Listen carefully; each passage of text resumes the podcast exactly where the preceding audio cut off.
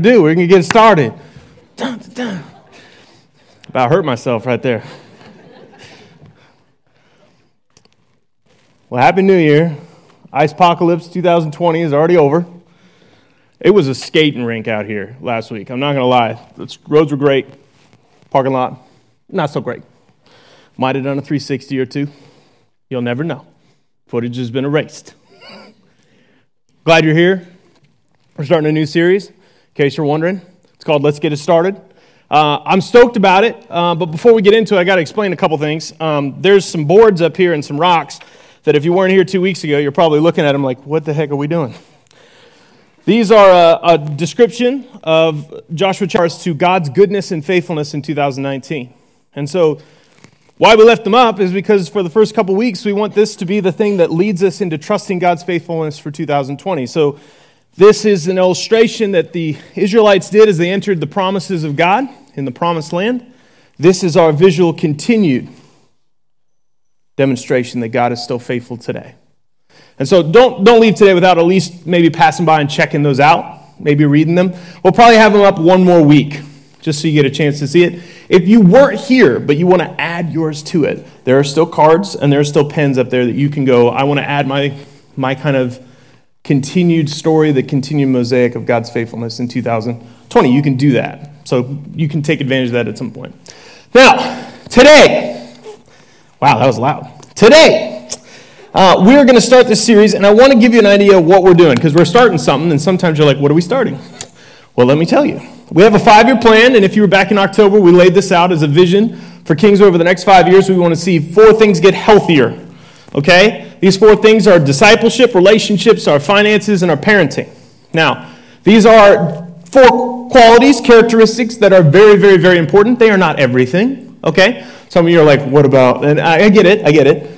This is just us saying, hey, success, a good purpose, a good driving force, a good point of what we're going to be striving for are these four things. So, over the next three to four weeks, we're going to just walk through these a little bit and we're going to get these started. Okay, we're going to get these started. And so today uh, we're focusing on discipleship. Discipleship. So I want to ask you a question, just, just to start off. When you think of the word discipleship, what do you think about? And if you're a Christian, I'm sure there's some things that maybe very quickly come to your mind. Uh, if you're not a Christian, though, uh, what comes to your mind? I mean, let's, let's think about this. Outside of the biblical world, what would discipleship look like? I mean, that's even a healthier thing to maybe think about. What would that look like? What would that be like? One of uh, my favorite moments is when I get to see some ways that discipleship flows out of my life into someone else's. And by that, I mean discipleship is when you realize how much influence you have in someone else's life. When I had Garrett Whitmore up here just a few weeks ago for the God is Faithful series, and he said the word sucks on stage in his little testimony, I knew that was my fault. I knew it was my fault. And even some of you tried to warn me about that before I had kids that I'd say that word from stage. He's my disciple. That's literally what I thought. I thought, oh, there it is. Is, I mean, is that the type of stuff that you think about when you think of discipleship? Is it these little pinpoint pieces of kind of rubbing elbows and kind of life kind of spreading? Your influence kind of becoming something that someone else grasps onto or holds onto or catches, like a cold or a word. He tried to go straight to the Bible and kind of pull out where we get the word. I mean, as Christians and in this community, there's a really simple verse that kind of tells us and why we keep talking about the word disciple and why we should even care about the word discipleship. Uh, it, it, comes from one of the last things Jesus said in Matthew chapter 28. It's verses 19 and 20 of chapter 8, 28. Before Jesus leaves, one of the last things he tells his disciples his followers is he says, Therefore, go and make disciples of all nations, baptizing them in the name of the Father, the Son, and the Holy Spirit, and teaching them to obey. This is a big thing. Everything I have commanded you, and surely I am with you always to the very end of the age. So, very clearly, we've been told to make disciples. So, this word discipleship becomes pretty, pretty important. Make disciples. So, we're talking about discipleship. I think it's important to realize we, we're talking about this because it's a command. Whenever Jesus tells you to do something, it's even worse than when your mama looked at you and said, I told you to do it. You know I'm saying? Like, it's, it's a no holds bar no pushback. Do it. So, this word discipleship becomes a little bit more important in our community than just a word or a concept or some sort of teaching. Gets a little deeper. And then you got verses like John 13 35 that kind of expose the need for us to be labeled as disciples, for us to have that title over us. John 13 through 30, uh, 35 says this By this, everyone will know that you are my disciples if you love one another. If you love one another. Now, stick to that word love because uh, you're going to want to come back next week. Uh, we're going to talk more about this for sure. Because love exposes, love will expose our discipleship. Love will expose our discipleship. And that word love, our English version of that word is so terrible compared to what the Greek words that were used. And I say words because there's three of them. Three specific words that are different in their interpretation and understanding that lay out the fullness of what love can be in the Greek. In our English, we say, I love cheeseburger, and I love my kid, and I love my wife, and I love Chiefs football as the same word. And that's just weird, right? Can we admit that? It's just weird. So come back next week and we're going to define that word a little better. But love does expose our discipleship. So this is about the point, and if you're on this journey with me by this point, you're like, so you haven't defined it yet. You've told us that we're supposed to make them. You're saying love exposes it, but what the heck is discipleship? What is it? Where's the definition? I need the definition. All right, here it is. This is what the internet told me. Okay, it's okay. We have to look at the internet. It's okay. Google's not a bad thing, it's just not all knowing like everybody thinks it is sometimes.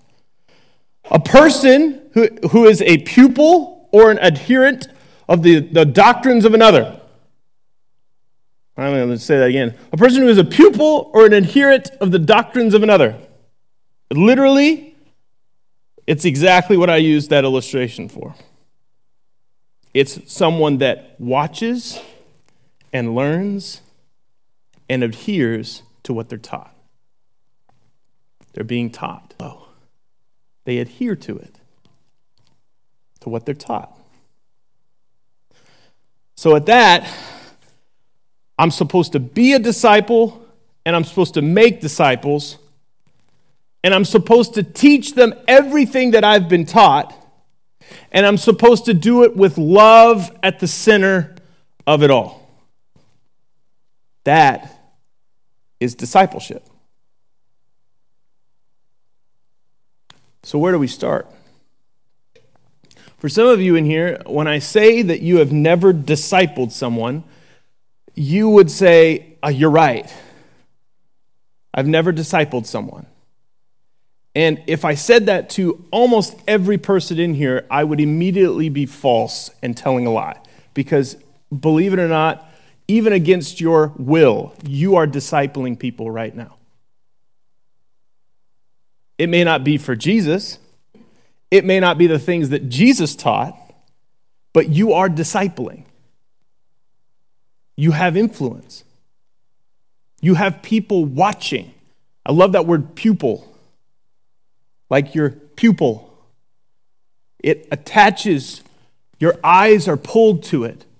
You can't help but be inquisitive, excited, somewhat intrigued.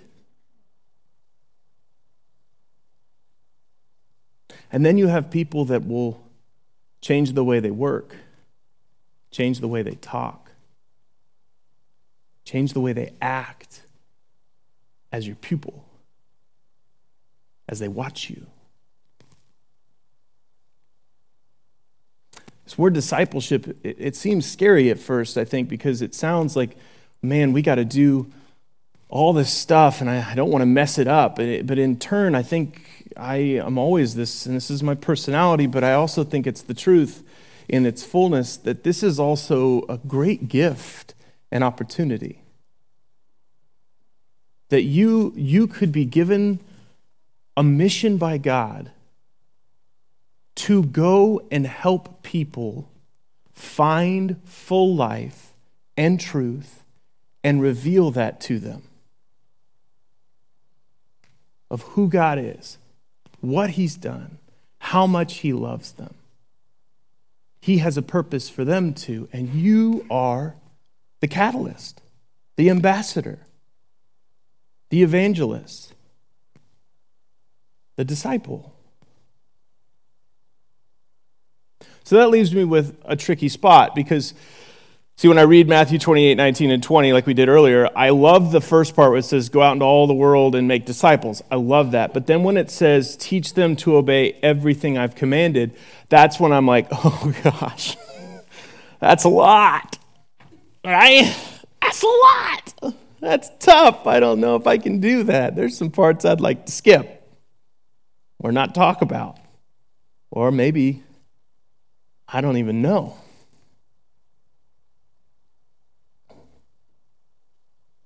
So, in the best that I can in the next few minutes, I just want to give you three things to kind of help you realize that it's not necessarily about having it all figured out, but it's about recognizing that right now you have something to offer. If you are a follower of Christ, you have and received some teaching from Christ you have received some knowledge, some understanding to your level, and your goal is not to know it all, but to be a discipler and then to seek someone to disciple you, to grow, to better yourself in the ways of Christ. So here's what I'm going to do. I just picked three random things because Jesus taught so much, you guys. Who read through the book of Luke? Raise your hands. I'm so proud of you. All right? I'm so proud of you. Those of you didn't raise your hands, I am disappointed. I'm just kidding. But I am. you could do better. But also, here's my call to you. The reason why I had you read through the book of John and read through the book of Luke is some of you have never interacted with some of Jesus' teachings before in that way. You've never sat with a Bible and read it for yourself without someone to explain it, and you've thought, man, this is crazy. What am I reading? I don't know what this is. And you had questions. So here's three things that I feel like I want to pull out of some of these gospel stories that I think will help give you pause, maybe some clarity, and then ultimately be a catalyst to you stepping up your discipleship, stepping up into something that maybe God is calling you to do in your personal life or in someone else's. The first one is in Matthew chapter 5. I taught this just a few days ago uh, in, a, in a small group, and it just stuck with me that I couldn't get away with it. These are the Beatitudes of the Sermon on the Mount in chapter 5 and 7 of Matthew. It's a collection in Matthew of some of Jesus' most poignant, amazing teachings. It's a sermon, basically, but there's great evidence to show that this is just something he talked about all the time. This is just one recording of it, but it's almost like if he had a go to sermon, it's Matthew 5 through 7. It's what it is. Opening of the Sermon on the Mount, the start of it, to a group of people that are hurting, neglected, broken, in pain, and forgotten. That's the crowd that he's talking to in this sermon. He says these words uh, Blessed are the poor in spirit, for theirs is the kingdom of heaven. Blessed are those who mourn, for they will be comforted. Blessed are the meek, for they will inherit the earth. Blessed are those who hunger and thirst for righteousness, for they, are, for they will be filled. Now, these are a common tactic, and I don't have the fullness of time to tell you exactly everything that's going on here. But I will tell you this this is a common way to talk through wisdom and knowledge. If you go to the book of Psalms or Proverbs, you will see this idea, this cadence, this word expression of blessed are. Blessed are you. Blessed is the man who. Blessed is the woman who. And so Jesus is piggybacking off that teaching technique to flip the script, to change the perspective of his disciples, to help them see what they couldn't see before. Blessed in the poor in spirit, he is talking to a group of people that need healing, are broken, and are broke. So when he says poor in spirit, nobody, I'm in it. Sign me up. But if you're poor in spirit and you hear that, you hear, God sees me. God knows me. In my brokenness, in my pain, in my lack of perfection, I will inherit the kingdom of heaven.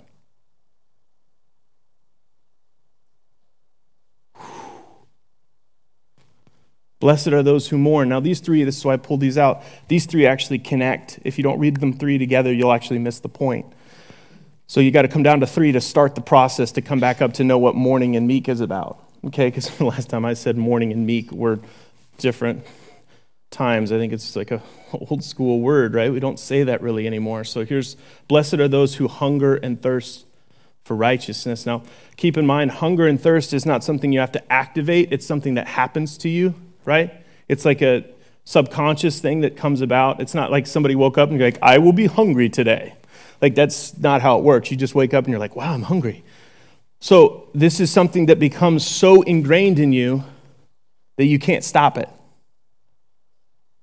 This is something that just rises up in you, that you long for it, that you want it so bad that you just can't stop seeking it, hoping for it, wanting it to be a part of your life and it says righteousness. And that word righteousness, immediately we think of rules, right? And like, rules. Oh man, rules sound terrible. So you're hungering and thirsting for rules? No.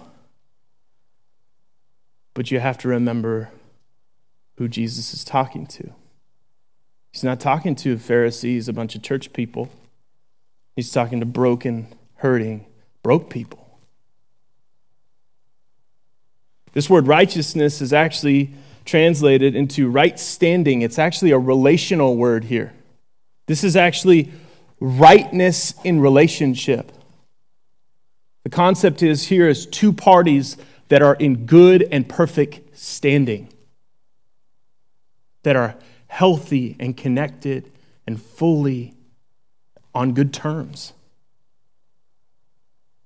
Think about the brokenness in a crowd of people that are ill, neglected, forgotten, unwanted. And they hunger and they thirst for those things to be made right. They hunger and thirst for those things to be made right. And they will get it. They will be fulfilled. They will receive it. It will happen.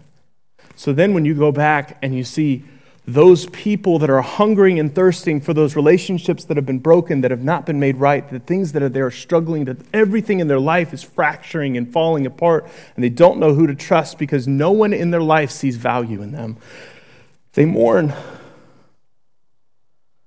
They know it's not right. They don't like the pain. They don't want it to be this way. But guess what? They'll be comforted. It's going to be okay. 2020 is going to be okay.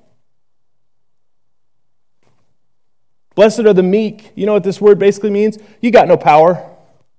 You got no power to change things. You can't do it. You are not strong enough. You're not.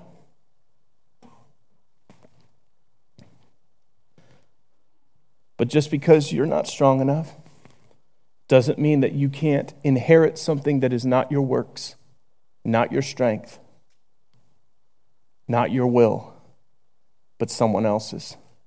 You're given a gift. Though you're weak, someone else makes you strong.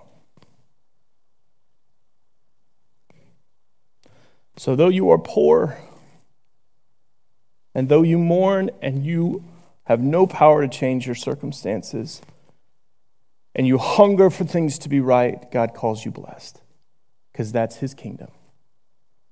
That's what Jesus is up to. Totally flips the script. This is what it looks like to be a disciple Jesus.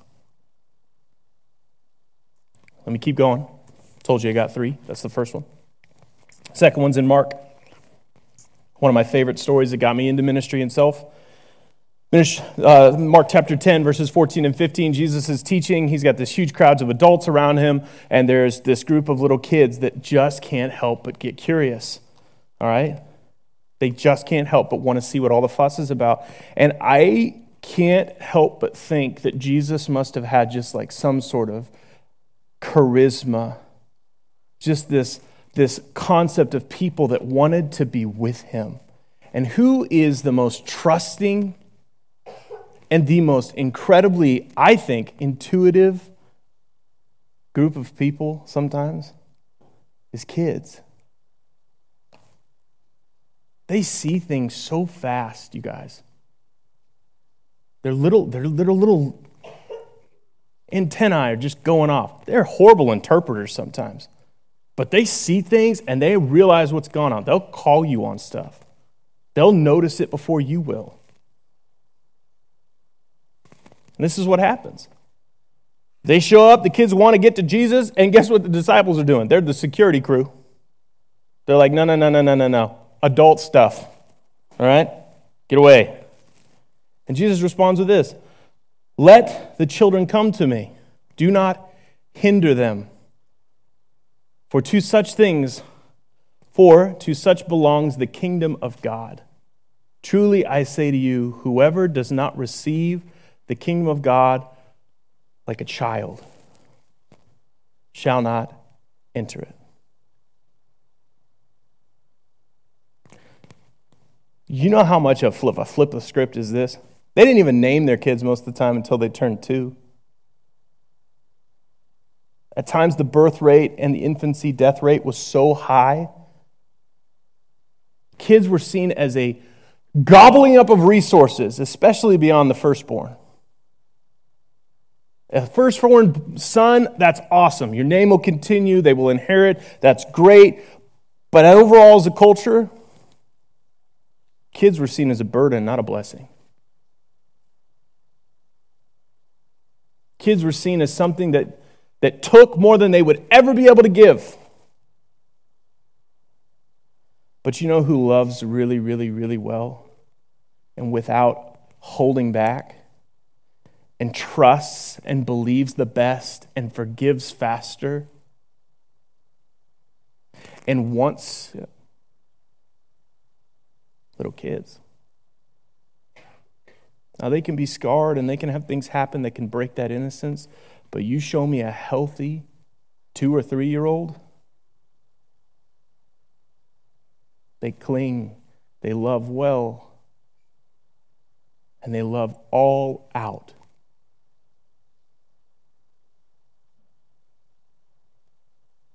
Doesn't matter the color, doesn't matter the economic status, where they were born where they live, or even what language they speak. Kids will cross all those borders, all those boundaries, and they will love well. No excuses. Jesus flips the script and he says, These kids do this better than you do. In fact, you just do what they do. That'd be, that'd be best. This is a disciple. One last one. Mark chapter 12, just a couple chapters later. Mark is such a cool book. If you've never read through the book of Mark, it's really fun. It's like, it's like a guy that gets really excited on a podcast and he keeps telling his favorite stories over and over again. He's just like, let me just tell you this one. No, no, no, no. Next one, next one. Go to the next one. Just out of order, all over the place. Definitely, probably Peter's gospel. We think that Mark recorded, but you know, you could tell it's like just like favorite story. Let's go. Like here it comes. And it's for the Gentiles, which is for us, which totally makes sense. Which is totally that's a whole other subject. But here we go. Mark chapter 12, verse 43 and 45. Jesus is sitting in, um, he's sitting in basically the Jewish tabernacle, and it's, it's the temple, and he's inside one of the inner courts where they actually take the offerings and the tithes. And there's these giant copper, basically collection bowls, and they, they basically put the money in, and everybody gets to hear it. All right, now it's it's a stone building. It's, it's definitely something that like it's going to echo, right? So Jesus is in there with his disciples and they're watching, and this guy comes over who's got some influence, who's definitely not poor in spirit, definitely not in mourning, definitely not meek, and definitely probably not sure exactly what Jesus is. Walks up with giant bags and dumps it in there, makes a ton of noise. Everybody turns and watches, and nobody claps, but everybody like gives them like the head nod. You know, like that's what you do when you're not like you're not like, yeah, but you're like, good job, man. But then this this little widow walks up and she drops her little coin in. Now, the word that's used just the verses ahead of this is it's a, it's a penny. It's a half a penny. But it's not, it's, it's a rubber coin at the time, so it's a rubber coin that's 164th of a day's wage. That's the amount. Um, and it's a rubber coin, which I think is really curious because a rubber on metal doesn't make the same as gold and silver. It doesn't make hardly any noise. And her gift is done just behind this person that gives this loud clang, and then her gift falls, makes no noise, and she leaves. And the disciples are watching this, and Jesus is watching them. And so this is what this is what Jesus says because he can see their hearts because he's God. So he's got to be going like, "Oh my gosh, they're getting this so wrong. They're gonna say something." I'm like, but he was probably a little more mature about it. After he called his disciples to him, he said to them, Truly I say to you, the poor widow has put more than all those who are contributing to the offering box, for they have contributed out of their abundance. But she, out of her poverty, has put in all she had and all she had to live on. There is a difference between giving in faith and giving out of your works and abundance.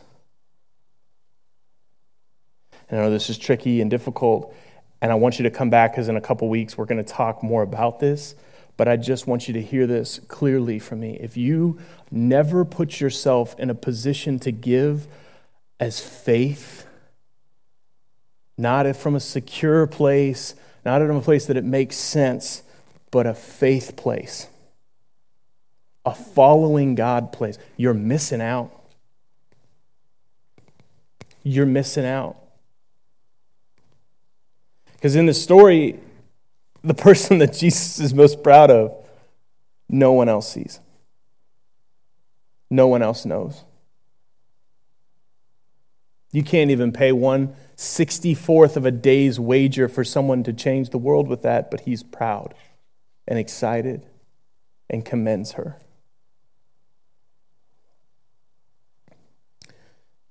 This is discipleship.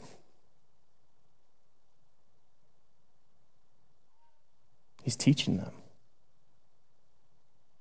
So, the best way I can kind of wrap this up for you, and it's a hopeful way that I think will stick with you, it's actually a really cool way for you to see what we've been talking about this whole time, and you don't even realize it because Jesus had this incredible way of taking what we know and what we think we've heard and what we've been taught because we are pupils and disciples of someone, but we are called to be pupils and disciples of Jesus. And we have to take the world around us and we have to reframe it. We have to, we have to call we have to call on Jesus to help us see what's really going on, that the loud clangs and that the times that I feel poor and meek and mourning, and when I hunger and thirst for things that cannot be about, and when I struggle, and when I feel the intensity that I need to just trust like a child. So here's a cool way for us to see this together. It's, a, it's called shadow art. Um, and it's one, of, it's one of the coolest things. It's by these two guys. Uh, it's Tim, I think, what is it? Tim Tim Noble and Sue Webster. I know nothing about these artists. This is actually a video because I had like a couple pictures, but I want you to, you can turn the audio off. We don't need it. Some awesome thing. But they do this cool stuff. We want to pause this a little bit. Keep going. These are these guys. Don't they look so cool? They look like they're a grunge band from the 90s. That's what they look like to me. But this is what they do they take heaps of trash, things that are discarded in the city of Portland, and then they put some light on it and they turn it into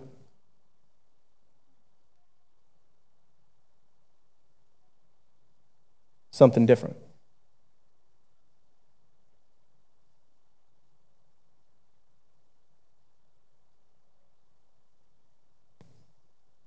Isn't that cool?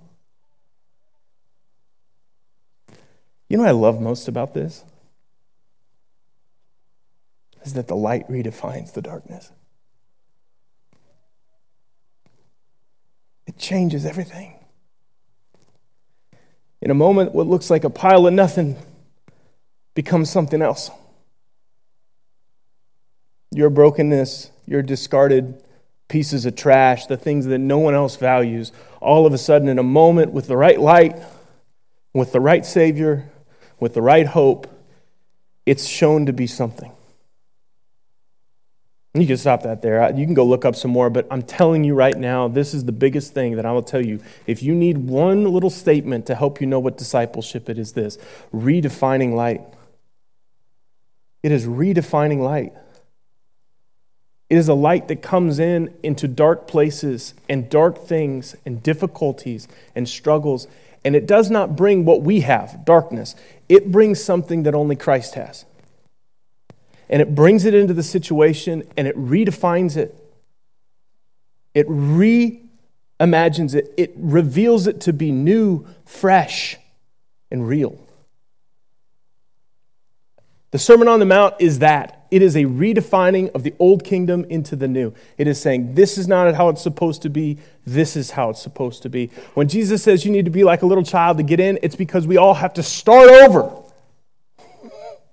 We have to start over. And the reason why he's so impressed with the woman that would give everything is because we, he would know that if you could see it, you would give all your trash, everything that you think is valuable to get in, to know, to invest in him.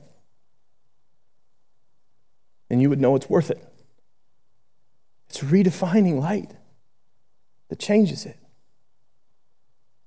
So there's two first steps. If we're going to get healthier in this area over the next five years, Take your first step, take your next step. Start putting some redefining light in your life.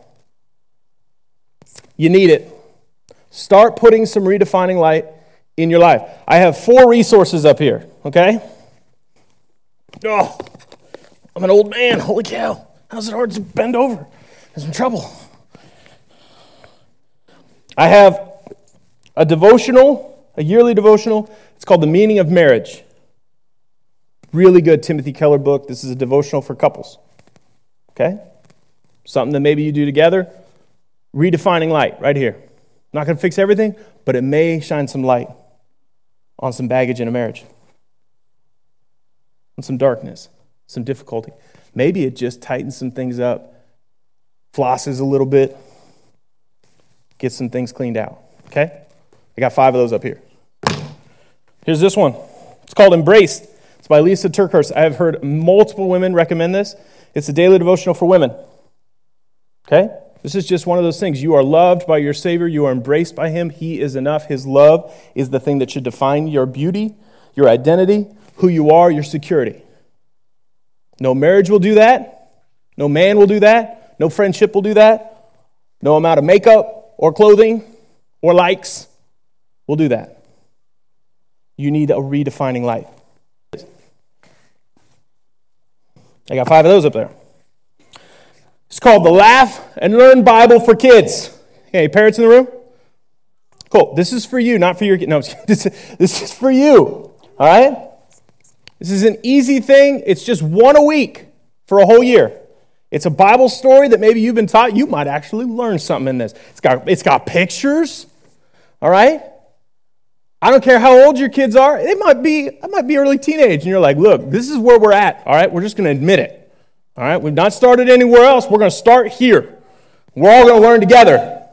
That might be the healthiest thing you've done because it might be just a little bit of redefining light. And if you got some fresh ones in the room, they can't even read, they'll look at your pupils, they'll meet your eyes as you do, and you'll be discipling before you know it. And you'll be learning too.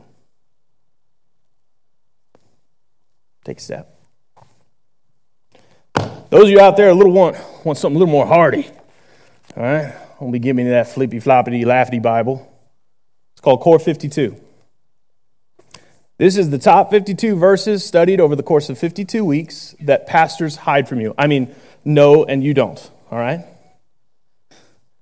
That pastors would love if you would learn them and live them out because they are meaty, good pieces of light that would redefine you.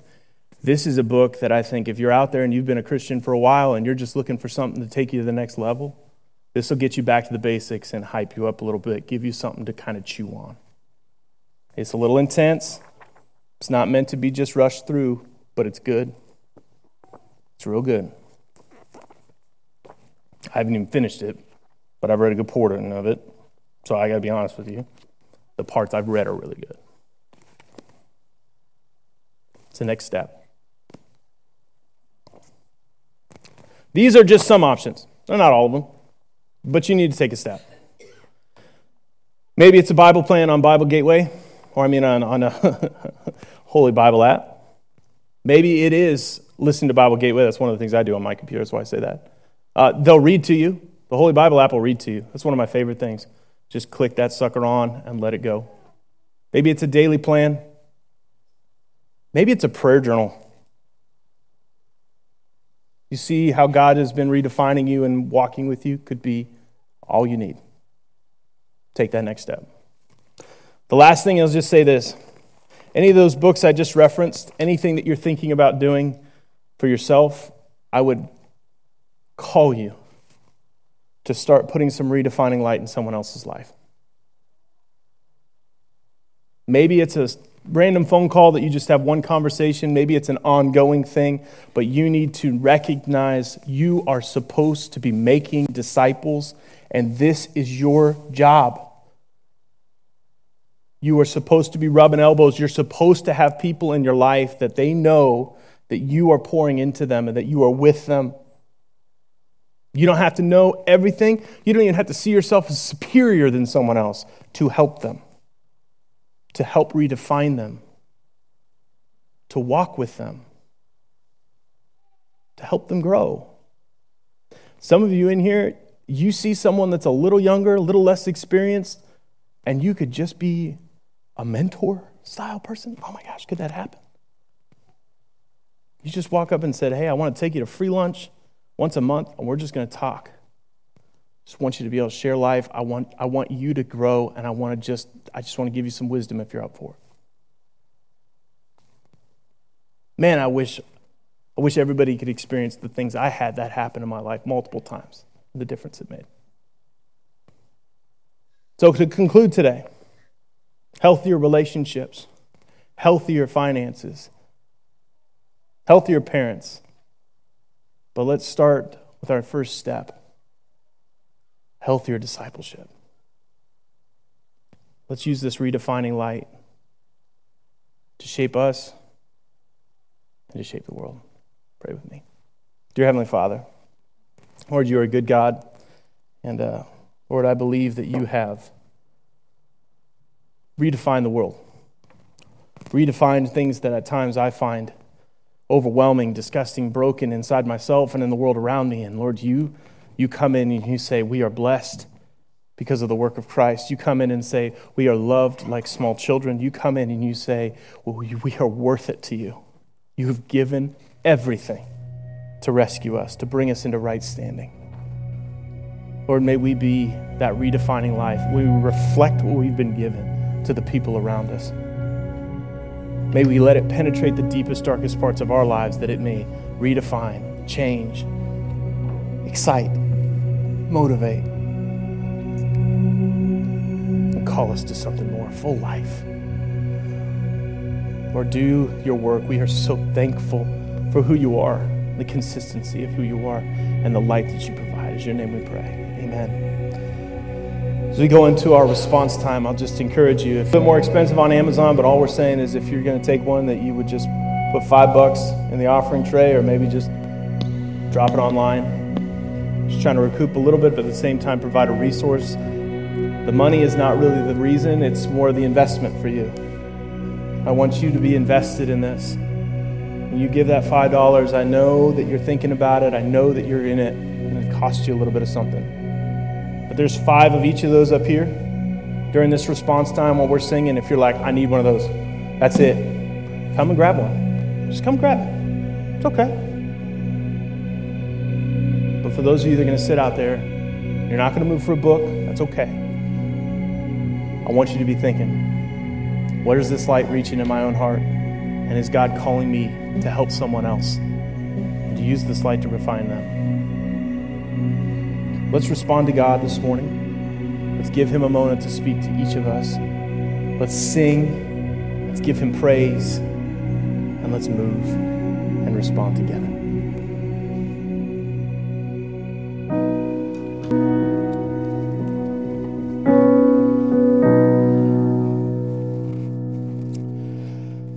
I love seeing uh, all these, uh, I can just tell, focused,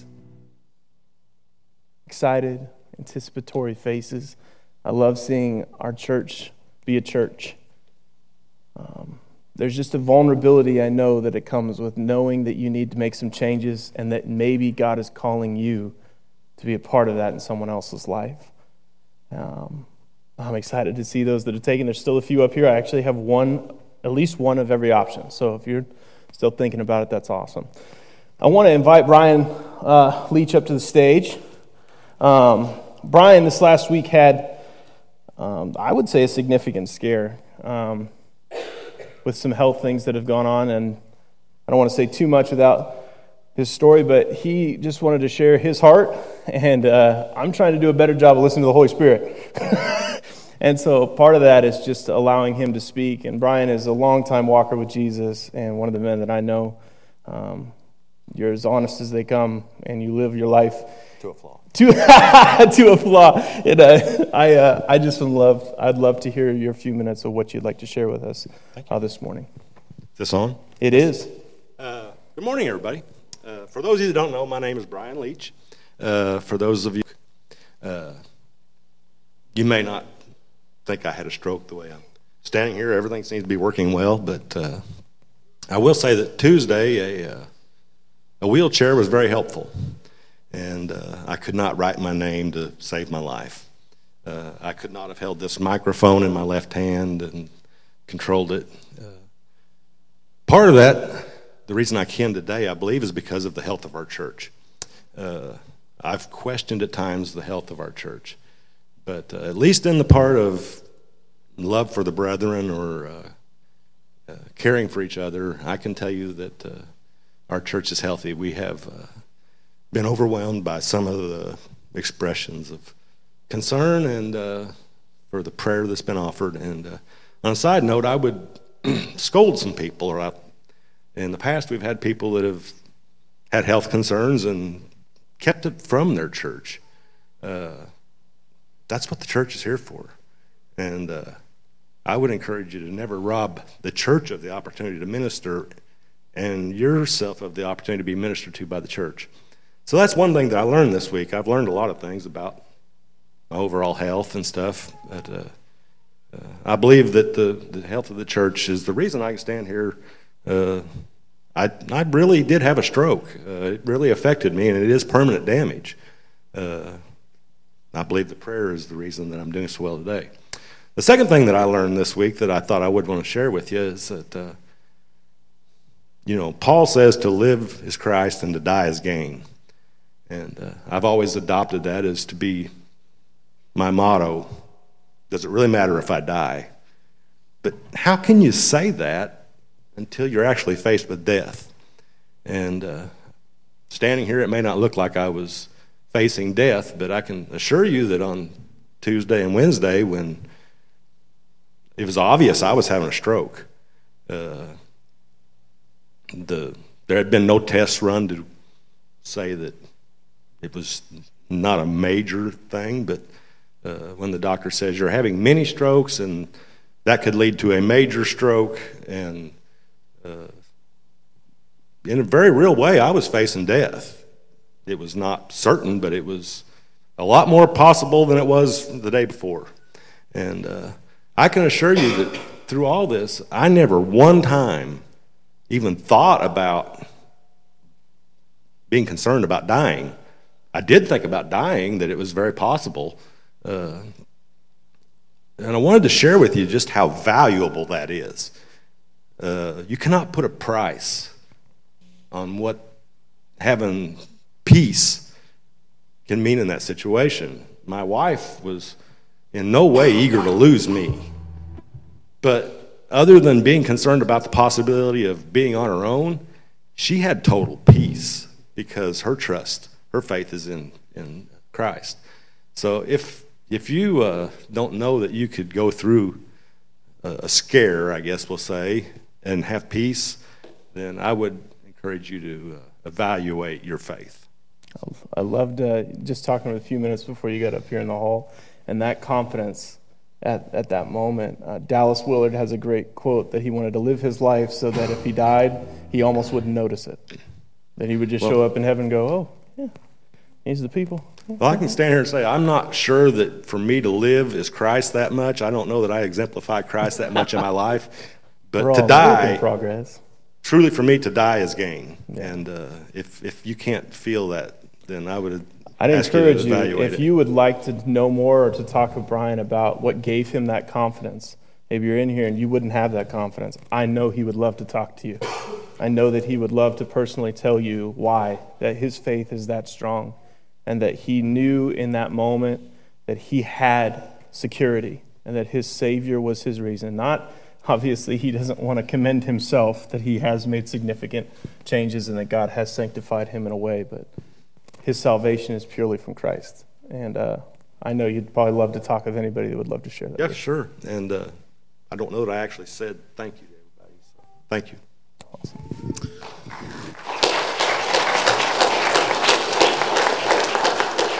I love taking advantage of the moments when someone's been walking with Christ for a long time. And I know this is true for me. When the rubber hits the road and your faith becomes real, I love hearing testimonies of how good our Father is and how peaceful it can be. We do have a meal for